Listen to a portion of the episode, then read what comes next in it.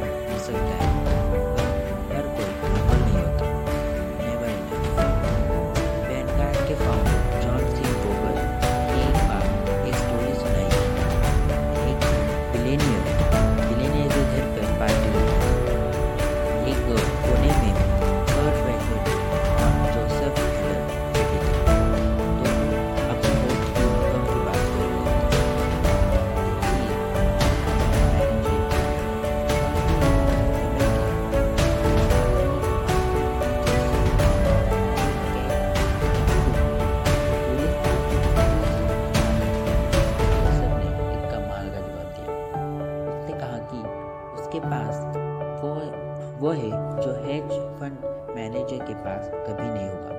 और वो है इनफ अब, अभी आपकी सोर्स आप ऑफ़ इनकम क्या क्या आप बोल सकते हैं कि आपके पास इनफ मनी है? सबसे मुश्किल फाइनेंशियल स्किल है। और ज़्यादा दौलत जमा करने करने से खुद को रोकना।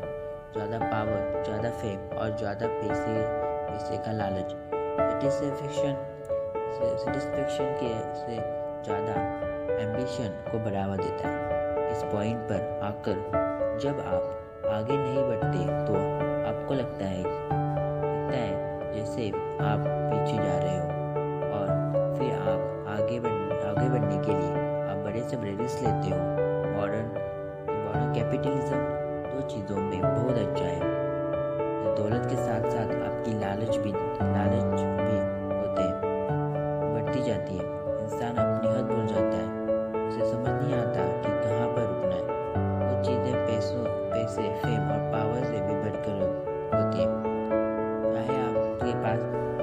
सब के ये सब कितना भी ज़्यादा हो क्यों ना हो रेपुटेशन बेशकीमती है।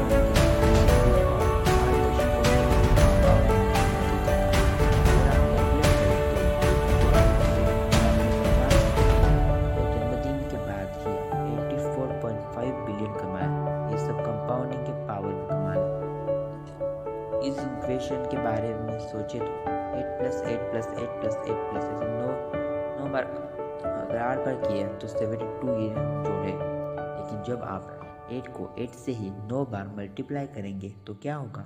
इसका जवाब one three four two one seven seven two eight देखा?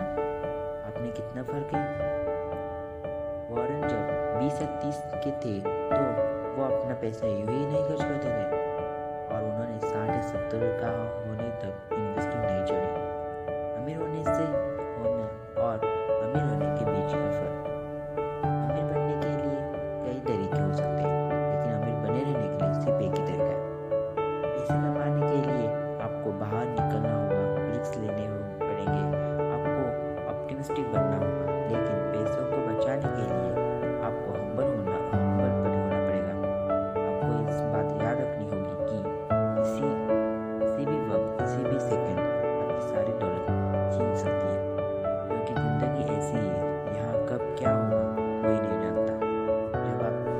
टॉप पे जाएँगे। तो कभी एकदम